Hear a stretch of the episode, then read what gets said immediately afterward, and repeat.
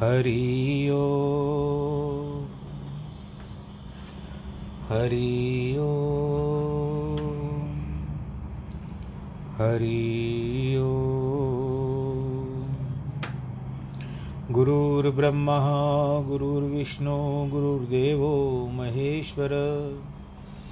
गुरुर्साक्षात् परब्रह्म, तस्मै श्रीगुरवे नमः। अखण्डमण्डलाकारं व्याप्तं येन चराचरं, तत्पथं दर्शितं येन तस्मै श्रीगुरवे नमः। विघ्नेश्वराय वरदाय सुरप्रियाय, लम्बोदराय सकलाय जगद्दिताय, नागाननाय श्रुतियज्ञविभूषिताय गौरीसुताय गणनाथ नमो नमस्ते। नाहं वसामि वैकुण्ठे योगिनां हृदयेन च। मद्भक्तां यत्र गायन्ति, तत्र तिष्ठामि नारद। जिस घर में हो आरती, चरण कमल चितलाय तहाँ हरि वासा करे, ज्योत अनंत जगाए जहाँ भक्त कीर्तन करे, वहे प्रेम दरिया। तहाँ हरि श्रवण करे, सत्यलोक से आए सब कुछ दीना आपने भेंट करूँ क्या नाथ? नमस्कार की भेंट लो, जोड़ू मैं दोनों हाथ, जोड़ू मैं दोनों हाथ। श्री कृष्ण गोविंद हरे मुरारे, हे नाथ नारायण वासुदेव। श्री कृष्ण गोविंद हरे मुरारे, हे नाथ नारायण वासुदेव, हे नाथ नारायण वासुदेव, श्रीनाथ नारायण वासुदेव, हे नाथ नारायण वासुदेव। श्रीनाथ नारायण वासुदेव श्रीकृष्ण गोविन्द हरे मुरारे, हे नाथ नारायण वासुदेव नारायणं नमस्कृत्यं नरं चैव नरोत्तमं, देवीं सरस्वतीं व्यास ततो जयमुदीरयेत्, कृष्णाय वासुदेवाय हरये परमात्मने प्रणतक्लेशनाशाय गोविन्दाय नमो नमः। ॐ नमो भगवते वासुदेवाय। हरि ओं नमो भगवते वासुदेवाय। बोलो श्री कृष्ण कन्हैया लाल की जय। प्रिय श्रोतागणों, भगवत गीता ज्ञान गंगा बहती हुई एक धारा है। और ये बहती चल रही है। और इसके पास बैठ करके हम बड़े आनंद के साथ, खुशी के साथ इसमें डुबकियाँ भी लगा रहे हैं और ज्ञान की प्राप्ति भी कर रहे हैं। आज भगवत गीता के नवें अध्यास में हम नवें श्लोक से आरंभ करेंगे। अर्जुन ने प्रश्न पूछा कि जब आपने अपनी माया से इस संसार की रचना की है तो सांसारिक जीव भी अच्छे बुरे कर्म करते हैं। उनकी ज़िम्मेदारी भी आपके ऊपर है, उनमें जीवों की क्या दोष। उनके कर्मों का फल आपको भोगना चाहिए ना? इस पर प्रश्न पर भगवान जी ने उत्तर दिया, न च माम तानि कर्माणि निवधनंती धनंजय उदासीन वदासीन मसक्तम तेषु कर्मसु। हे धनंजय, उन कर्मों में आसक्ति रहत और उदासीन के सदृश स्थित मुझ परमात्मा में वे कर्म नहीं लगते। भगवान स्पष्ट करते हैं, संसारी लोग जो कर्म करते हैं, वह उनके लिए जिम्मेदार नहीं है। उनके फल से भी मेरा कोई सरोकार नहीं है, क्योंकि मेरी उनसे ममता नहीं है, उन, उनसे भक्तों से है। जो मुझे, मेरी पूजा करते हैं, ये भगवान जी अलग से कह रहे हैं कि जिस तरह से मैं आपको बता रहा हूँ कि भगवान जी कहते हैं, भक्तों से मेरी ममता है, लेकिन उनके कर्मों से मेरी ममता नहीं है। मैं तो सदैव उदासीन रहता हूँ। जो कर्म करते समय अपने को कर्ता मानते हैं, उन्हें ही फल भोगना पड़ता है। जब भगवान को न कर्म करने की इच्छा है, न फल भोगने की तो भगवान बंधन में कैसे पड़ेंगे? वह तो संसार को पैदा करते हैं, पालते हैं, फिर उसका संहार होता है।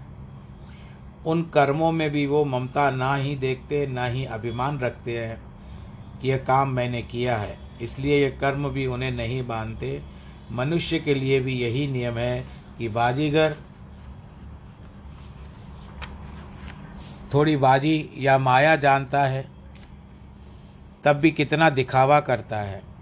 हज़ारों लोग खेल देखने के लिए आते हैं, किंतु जो भी यह खेल वह दिखाता है, वह स्वयं उससे नहीं बनता। क्योंकि वह जानता है कि यह सब खेल है, सैकड़ों हज़ारों रुपए को इकट्ठा करता है। सिंध के प्रसिद्ध जादूगर हासानंद ने अनेक ऐसे खेल करके दिखाए, किंतु वह स्वयं उसमें नहीं फंसा।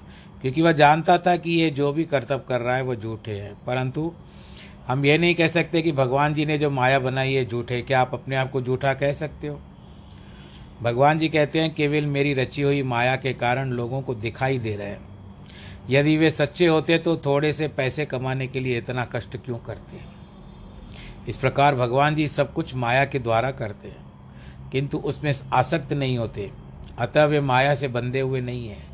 जैसे हम स्वप्न में कितनी उत्पत्ति करते हैं प्रतिदिन प्रतिदिन स्वप्न देखते हैं, उसमें सुख भी आता है, दुख भी आता है, हर्ष भी आता है, शोक का भी अनुभव करते हैं, अपने को बंधा हुआ समझते हैं। किंतु जागने पर हमारा स्थूल शरीर किसी के भी बात का जिम्मेदार नहीं रहता। जो भी गुजर गया, सूक्ष्म शरीर में गुजर गया, जब स्वप्न देखा था। क्योंकि स्वप्न के पदार्थों को झूठ मानकर हम उनसे कोई ममता नहीं रखते। ज्ञानवान इस संसार में सदैव जागृत रहते हैं। इस संसार को सपने समान समझते हैं, जिससे जरा भी ममता न रखकर, आत्मा में स्थिर रहकर आनंद पूर्वक अपना जीवन व्यतीत करते हैं। भगवान आपने दिया है तो चलाना भी आप ही। जिसको इस आनंद की सच्चाई अच्छी होती है, वे ही ज्ञान की साधनाएँ करते हैं। यदि दो मनुष्य आपस में लड़ते हैं तो तीसरा आकर बीच में पड़ता है। तो उसे भी अवश्य कुछ न कुछ सहन करना पड़ेगा। एक हाथ तो लग सकता है उसको भी। जब ये आपस में लड़ते हैं, एक दूसरे को गुत्थम गुत्ती होते हैं, मारते हैं, यदि तीसरा बीच बचाव करे तो कभी भूल से उसको भी एक हाथ जड़ जाता है। यदि वह दूर खड़ा रहेगा तो उसके ऊपर कोई प्रभाव नहीं पड़ेगा। शुभ अथवा अशुभ कर्मों से यदि हम उदासीन रहेंगे तो किसी भी बंधन का वंचना, रचना होगी नहीं। यदि अपने को कर्मों का कर्ता मानेंगे तो उसका फल अवश्य भोगना पड़ेगा। नीति शास्त्र में लिखा हुआ है, शत्रु, बीमारी, पाप, अग्नि, स्वामी, और सांपों को कभी भी छोटा नहीं समझना चाहिए। और यह कदापि नहीं सोचना चाहिए कि ये मेरा क्या करेंगे। कितने लोग ऐसा सोचते हैं कि इतना शक्तिशालियों कि शत्रु मेरा कुछ नहीं बिगाड़ सकता। परंतु वह छोटा शत्रु भी अवसर पाकर ऐसा दाम मारता है कि वो आगे चलकर बहुत दुखदायी हो सकता है। इस प्रकार बीमारी शुरू होते ही चिकित्सा करनी चाहिए, असावधानी से रोग बढ़कर शरीर को हानि ही पहुंचाएगा। अग्नि की एक चिंगारी भी बड़ी हानिकारक होती है। जरा सा पाप होने पर तुरंत उसका पश्चाताप करना चाहिए। भविष्य के लिए भी भगवान से विनय करना चाहिए, अन्यथा अंतकरण मलिन होता जाएगा। मनुष्य भारी पाप करने लगेगा। स्वामी अथवा मालिक कैसा भी हो, लेकिन उसके साथ सम्मान और विनय का बर्ताव करना चाहिए। उसके कहने के अनुसार चलने से ही हमारा कल्याण है। ऐसा कभी नहीं मानना चाहिए कि मैं उससे आयु में बड़ा हूँ अथवा ज़्यादा समझदार हूँ। फिर उसका कहना क्यों मानूँ? इस प्रकार सांप कितना भी छोटा हो, किंतु उससे असावधान नहीं रहना चाहिए। भले ही वह एक रत्ती वज़न का भी हो, किंतु उसका विष तीन मन से, वज़न से भी मनुष्य को मार सकता है। संसार में रहकर व्यवहारिक कर्म करते हुए उसमें आसक्त नहीं रहना चाहिए। परमार्थ की ओर सारी शक्ति लगाने से ही हमारा हित होगा और व्यवहार अपने आप सुधर जाएगा। व्यवहार तो केवल निर्वाह के लिए करना चाहिए। जो मनुष्य व्यवहार तो बड़ी चतुराई से पूरी शक्ति लगाकर करते हैं, किंतु परमार्थ में सर्वतार मूर्खता करते हैं ऐसे मनुष्य अंत में अपनी समस्त बुद्धि और शक्ति गंवा देते हैं। भगवान अर्जुन से स्पष्ट कहते हैं कि मैं यह संसार बार बार उत्पन्न करता हूँ, इसका पालन करता हूँ और अंत में लोप कर देता हूँ। किंतु मैं इसमें आसक्त नहीं होता, विलग रहता हूँ, अतः मैं किसी भी बंधन में नहीं फंसता। इस प्रकार तू भी फल की इच्छा न करके कर्म कर और परमार्थ से में दृढ़ हो जा। अत्रि मुनि और उनकी पत्नी, जो धर्मपत्नी थी अनुसुया वो बिल्कुल पूर्ण ज्ञानवान पुरुष और पतिवत्रा व्रता स्त्री थी, जिसके सीता माता को भी उपदेश दिया था और वे दोनों भी उदासीन होकर इस संसार में रहे।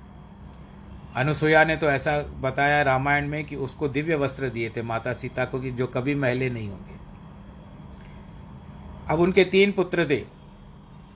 उन तीन पुत्रों में एक दत्तात्रेय दूसरा चंद्र और तीसरा दुर्वासा।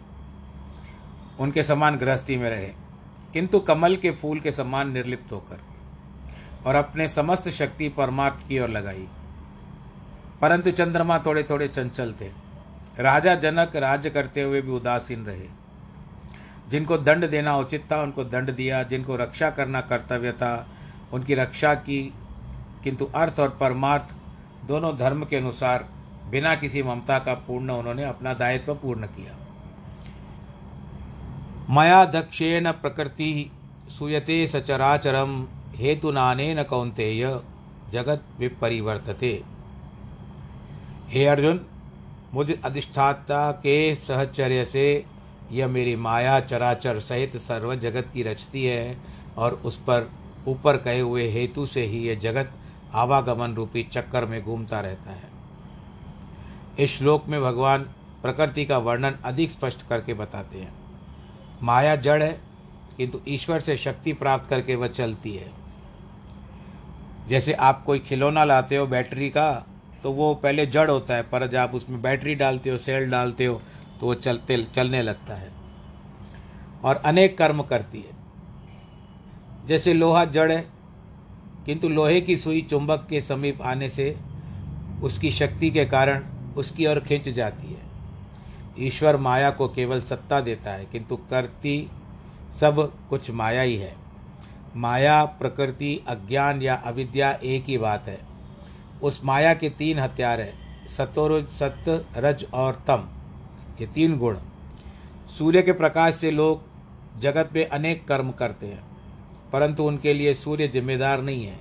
इस प्रकार परमात्मा से शक्ति प्राप्त कर पृथ्वी पर सब कार्य करती है। माया के इन तीन गुणों रूपी हथियारों से जगत के सभी जीव और पदार्थ की उत्पत्ति होती है। प्रत्येक मनुष्य में तीन गुण होते हैं, किंतु किसी में गुण कम तो किसी में ज़्यादा होता है। इनसे भिन्न भिन्न प्रकार का मेल से भिन्न भिन्न स्वभाव वाले जीव भी होते हैं और अनेक कर्म करते हैं।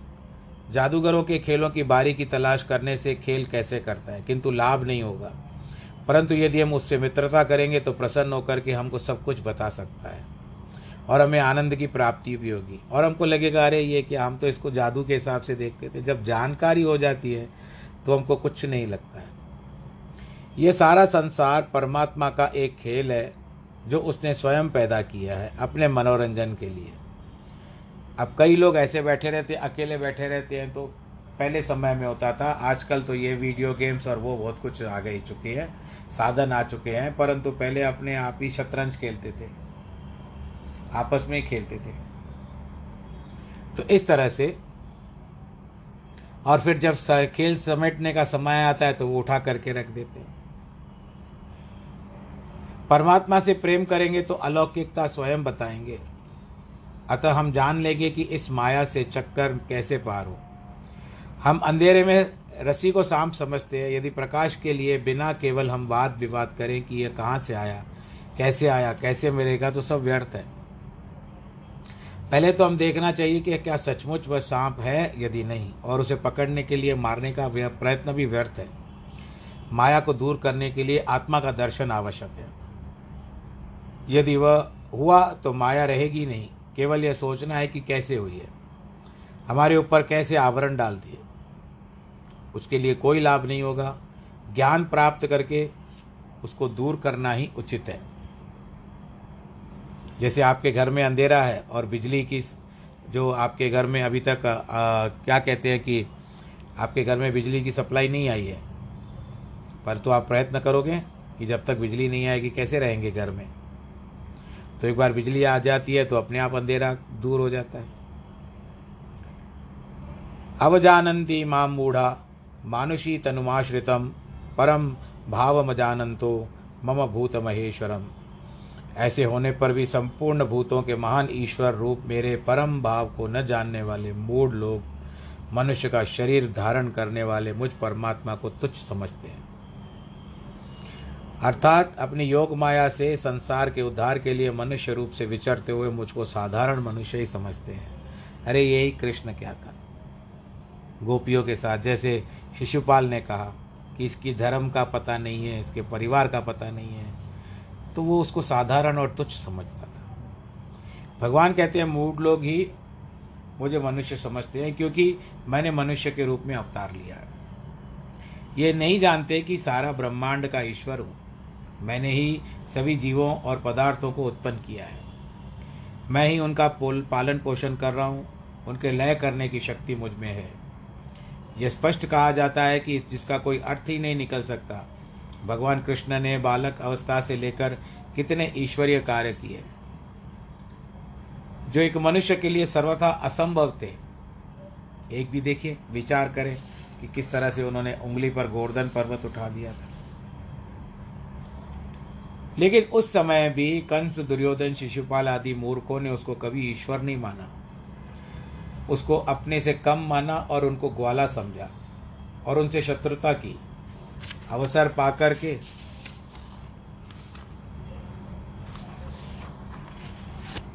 वे उसकी निंदा भी करते थे।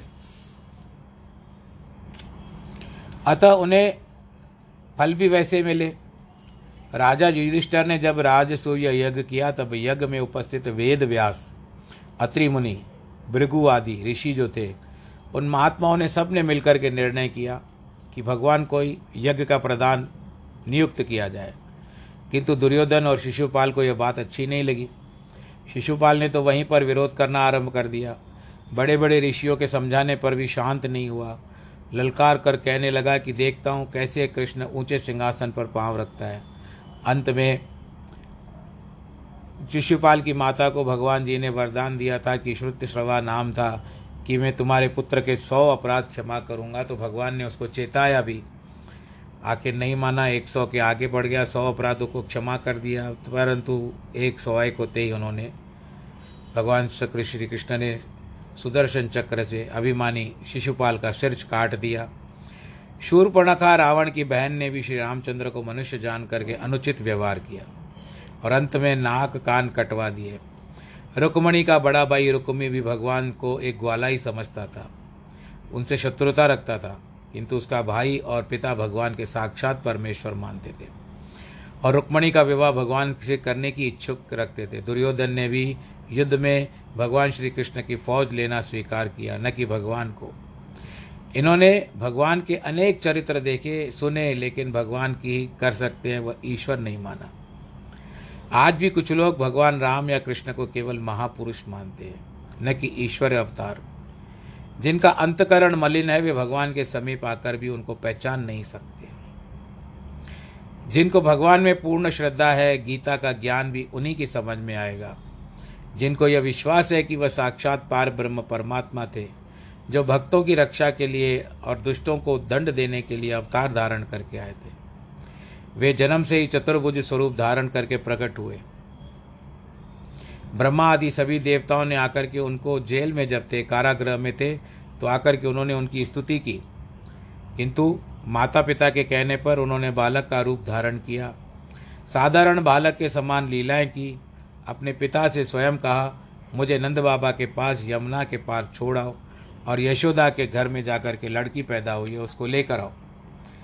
वसुदेव, वासुदेव जब, वसुदेव जब उनको सर पर उठा करके पार करने लगे तो यमुना ने उनको रास्ता तक दे दिया।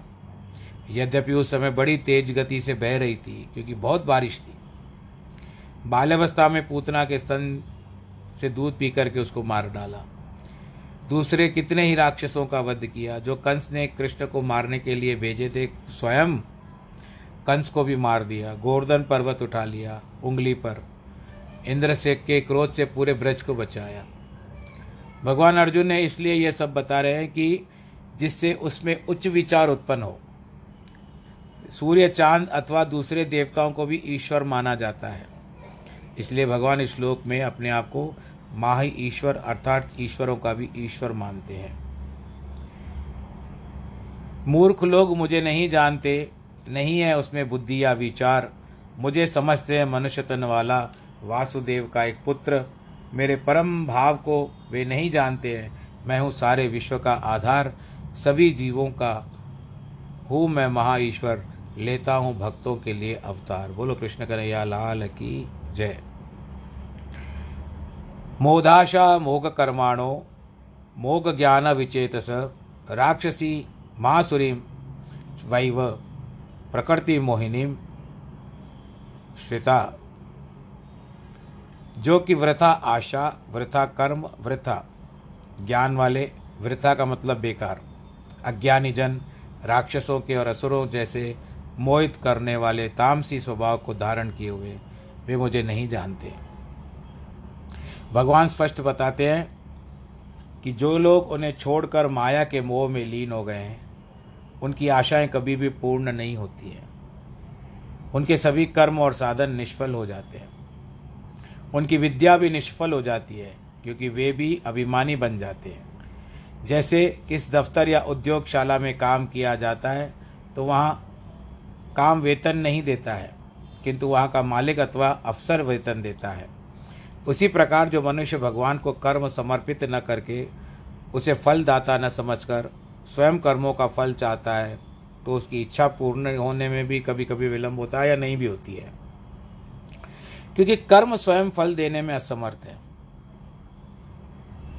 ईश्वर से विमुख होने के सम कर्मों का फल नहीं मिलता।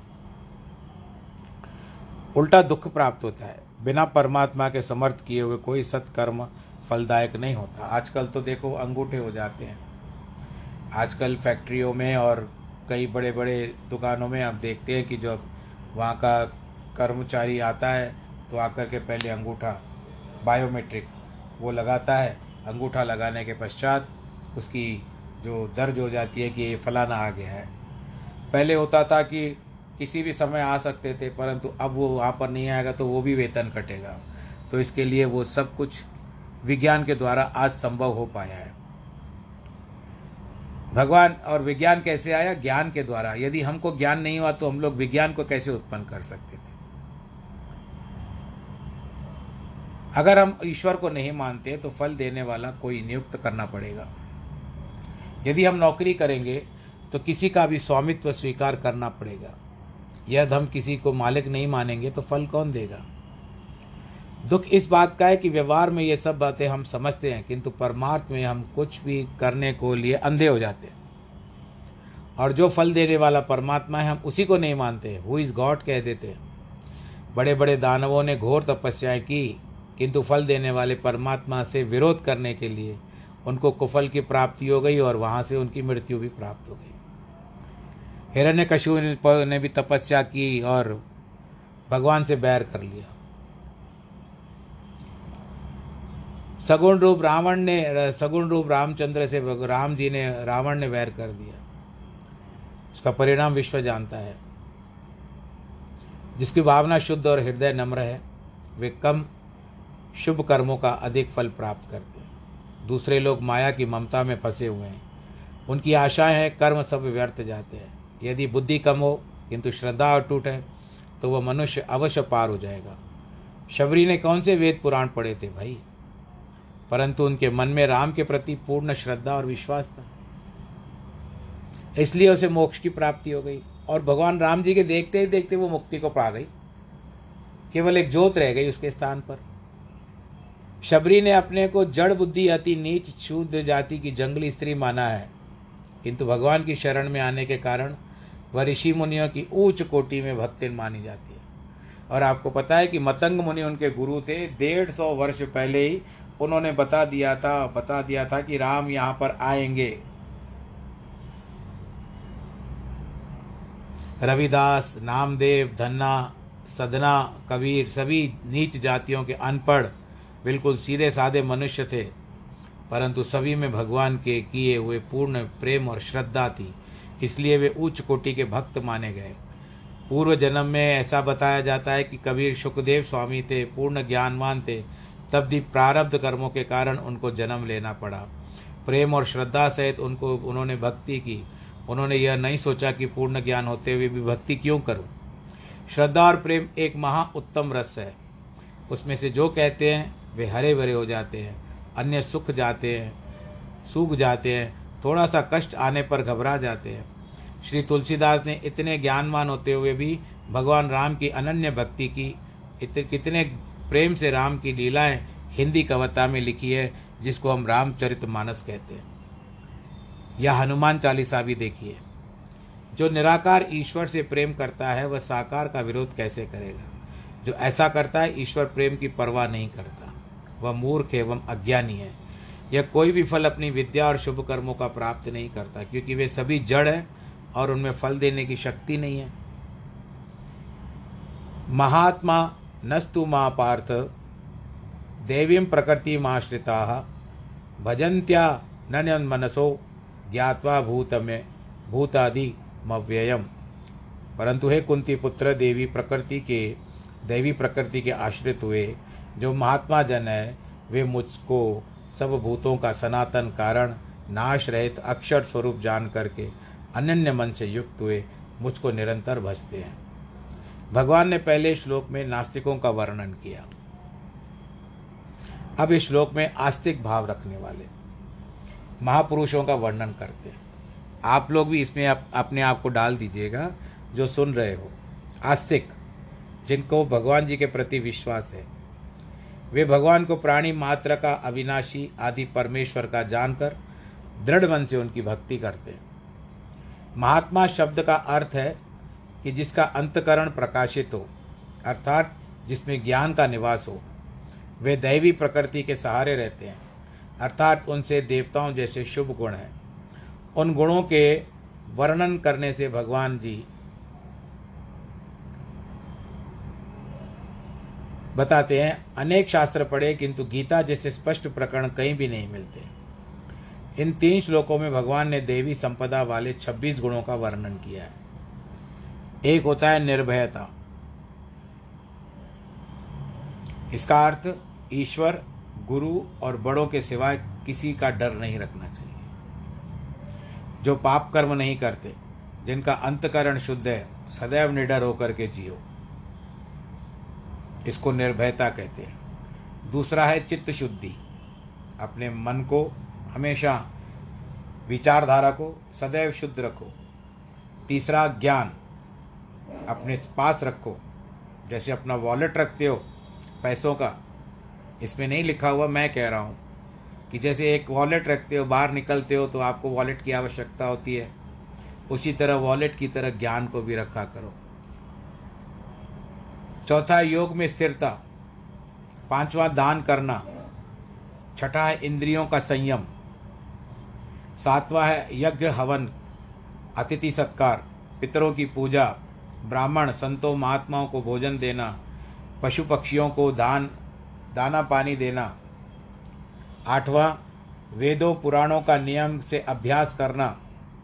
नवा, वाणी, मन और शरीर की तपस्या। दसवां सुंदर चरित्र। ग्यारहवा मन, वाणी और शरीर की अहिंसा। बारहवा सत्य बोलना। तेरवा क्रोध नहीं करना। चौदह त्याग वृत्ति रखना।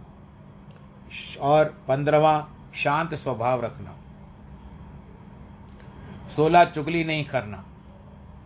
सत्रह प्राणियों पर दया करना। अठारह विषयों में नहीं फंसना। उन्नीस, कोमल स्वभाव रखना और इसी कोमल स्वभाव से बड़े साधुओं और महात्माओं का सम्मान करना। बीस, मन की चंचलता को दूर करना। इक्कीस, तेज धारण करना। बाईस, क्षमा करना। तेईस, धैर्य धारना चौबीस, शरीर मन और इंद्रियों को पवित्रता से रखना।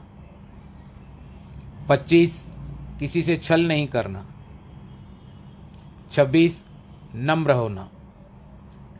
भूख लगती है तो सारा ध्यान खाने में जाता है और प्यास है तो मन पानी पीने में लग जाता है। यदि प्रीतम से मिलने की प्यास है तो अन्य सभी काम भूल जाते हैं। जिसे अनन्य प्रेम है वह प्रसन्न होकर कहता है कि अमुक प्राणी का मुझसे बड़ा प्रेम है भाई। भगवान भी ऐसे भक्तों को चाहते हैं जो दृढ़ विश्वास से उनसे प्रेम करते हैं। आपका भी प्रेम लगता है क्योंकि जो सुन रहे हो अभी इस समय में भगवत गीता का ज्ञान लगातार सुन रहे हो तो ये एक आस्था विश्वास ही तो है प्रभु का जो आप सुन रहे हो। उसको सारे ब्रह्मांड का महा ईश्वर जानकर भजन और उपासना करते हैं। सततम कीर्तयंतो माम, यतंतश्च दृढ़व्रता नमस्यतंतश्च माँ भक्त्या नित्य युक्ता उपासते। ये दृढ़ निश्चय वाले भक्त उन निरंतर मेरे नाम और गुणों का कीर्तन करते हुए मेरी प्राप्ति के लिए यत्न करते हुए और मुझको बारंबार प्रणाम करते हुए सदा मेरे ध्यान में युक्त हो जाते हैं। अनन्य भाव से मुझ मेरी भक्ति करते हैं और, और मेरी उपासना करते हैं। जो मनुष्य इस मार्ग में नए हैं परमात्मा का साक्षात्कार और साक्षात ध्यान नहीं कर सकते तो उनको गुरु करना चाहिए।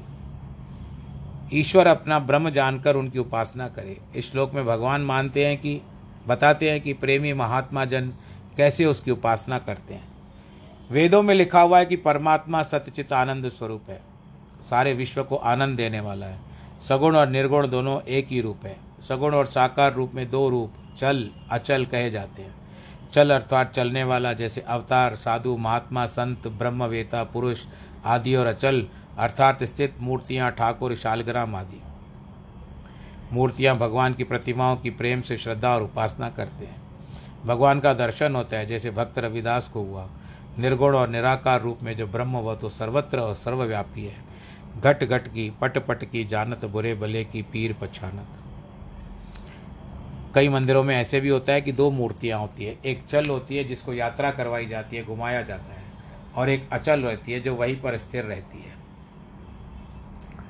परमात्मा प्रत्येक मनुष्य के मन में एक एक पट आवरण को जानने वाले हैं, प्रत्येक मनुष्य को दुख, सुख और भावनाओं को जानने वाले हैं।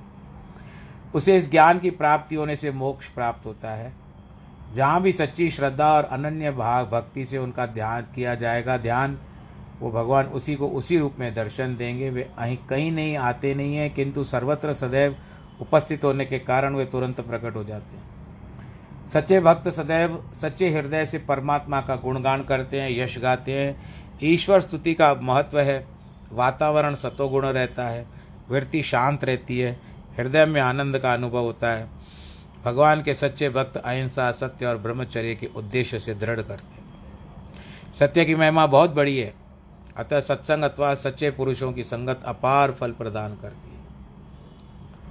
एक दूध बेचने वाला ग्वाला था, वह दूध का कुछ हिस्सा घर में बेचता था, कुछ अपनी कन्या को देता था, जाकर गलियों में बेच लाए।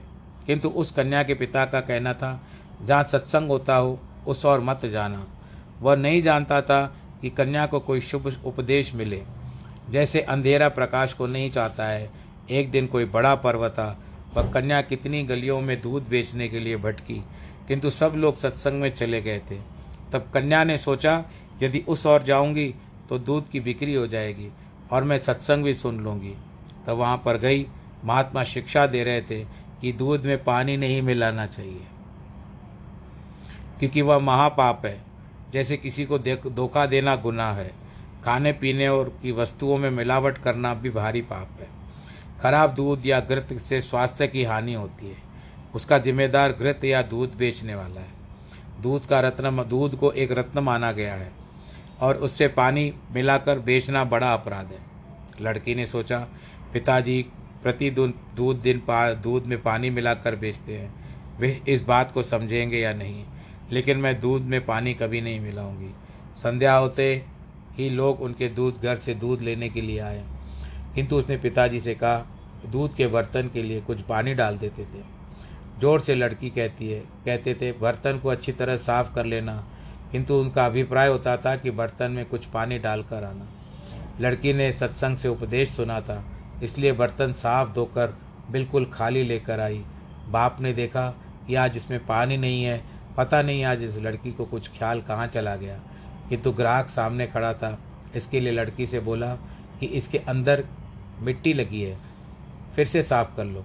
लड़की बाप का अभिप्राय तो समझ गई, लेकिन अपने निश्चय पर दृढ़ रही, फिर से स्वच्छ करके खाली बर्तन ही ले आई। बाप ने फिर से उसे वापस भेजा, किंतु वह तीसरी बार खाली बर्तन लाई। अंत में उस दिन शुद्ध दूध दूकर ग्राहकों को दिया गया, क्योंकि सर के ऊपर खड़े हो गए थे। किंतु रात को होते ही उसने अपने लड़की के ऊपर बहुत क्रोध किया। कहा, प्रतिदिन दूध से साढ़े पाँच रुपये मिलते थे। लेकिन आज केवल चार रुपये ही मिले हैं। कन्या ने सारा सत्संग का वृत्तांत अपने पिता को सुनाया, कहा, दूध में पानी मिलाना भारी पाप है। इसलिए मैं डरती हूँ कि दूध के पैसे लेकर हम पानी दे रहे हैं। अब दोनों इस बात पर विवाद करते हैं। पिता के हृदय में बुराई थी, लेकिन पुत्री का मन निर्मल था। वह उसने वह बात नहीं मानी। अंत में दोनों का झगड़ा हो गया। पिता ने कहा, तू मेरा कहना नहीं मानती तो मैं तुझ पर अप्रसन्न रहूँगा। लड़की ने कहा, भले आप अप्रसन्न हो जाओ, मैं लेकिन पाप नहीं करूँगी। आप जो चाहे वह करें। वह नहीं जानता था कि सत्य की, में कितनी शक्ति होती है। बाहर से उसे डेढ़ रुपया कम मिला, किंतु सत्य का फल उसे अवश्य मिलता। अब क्या हुआ वो तो पता नहीं है, शास्त्रों में लिखा हुआ है, पर कन्या अपने कर्म पर अडिग रही। शास्त्रों में लिखा हुआ है कि सत्य से ही धर्म की उत्पत्ति होती है। और धर्म ही धर्म की रक्षा करता है। धर्मो रक्षति रक्षित धर्म का बीज ही सत्य है। यदि सत्य व्यवहार, खाना पीना सत्य, अपना मित्र सत्य नहीं है, मित्रता सत्य नहीं है तो धर्म भी नहीं रहेगा। पिता और कन्या के बीच में जो बात चल रही थी, वो बाहर खड़े हुए उस देश के राजा ने सुन ली। उसके हृदय में प्रेरणा जागृत हुई कि ऐसी सत्यवाद वाली कन्या अभी तक अविवाहित बैठी है और अपने धर्म पर भी स्थित है।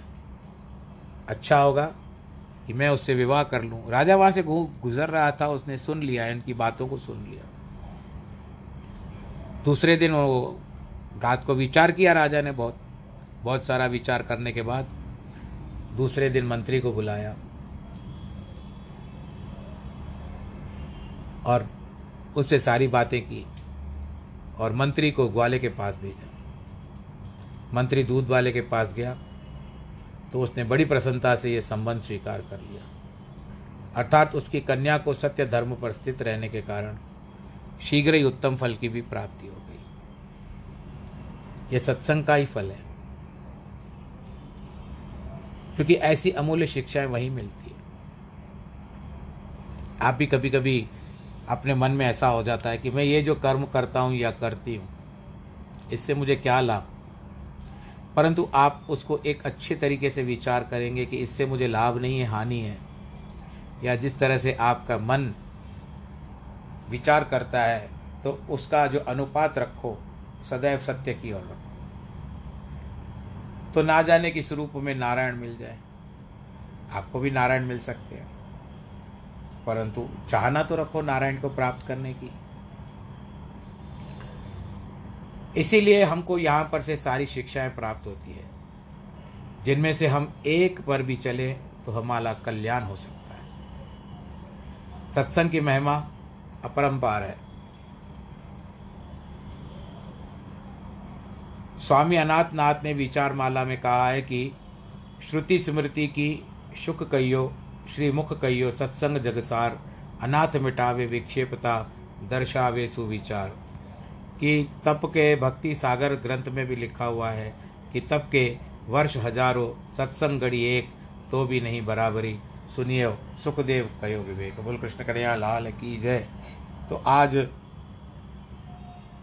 इस श्लोक से इस कथा को हम लोग विश्राम देते हैं। नियमित रूप से कथा होती है, आप सुनते हो, बड़े आनंद के साथ, बड़ा आनंद आता है। ये समय मुझे बिताते हुए और आपको भी इस समय इस कथा को सुनते हुए बिताते हैं। दोनों ही तरफ़ आनंद ही आनंद है। तो बस इस महानंद के इस स्वरूप को आज हम विश्राम देते हैं। कल का फिर नियम होगा, जो भी होगा, भगवान जी की इच्छा, अवल खैर, सब कुछ अच्छा ही होगा। आपके पास भी, मेरे पास भी। अब अपनी सेहत का ध्यान रखिए, परिवार का ध्यान रखिए, सैनिटाइज़र मास्क का प्रयोग करिए, बाहर कम निकलिए, बड़ी आयु वाले हो तो बाहर कम निकलिए। आवश्यक हो ही तो निकलिए, लेकिन एक, क्या कहते तत्परता नहीं दिखाइए, सावधानी से निकलिए, सब कुछ अच्छा हो जाए। भगवान आप सबकी रक्षा करे। आज जिनके वैवाहिक वर्षगांठ और जन्मदिन है, उनको बहुत बहुत बधाई। सर्वे भवंतु सुखिना, सर्वे संतु निरामया। सर्वे भद्राणी पश्यंतु माँ कश्चित् दुख भाग भवेद नमो नारायण नमो नारायण नमो नारायण।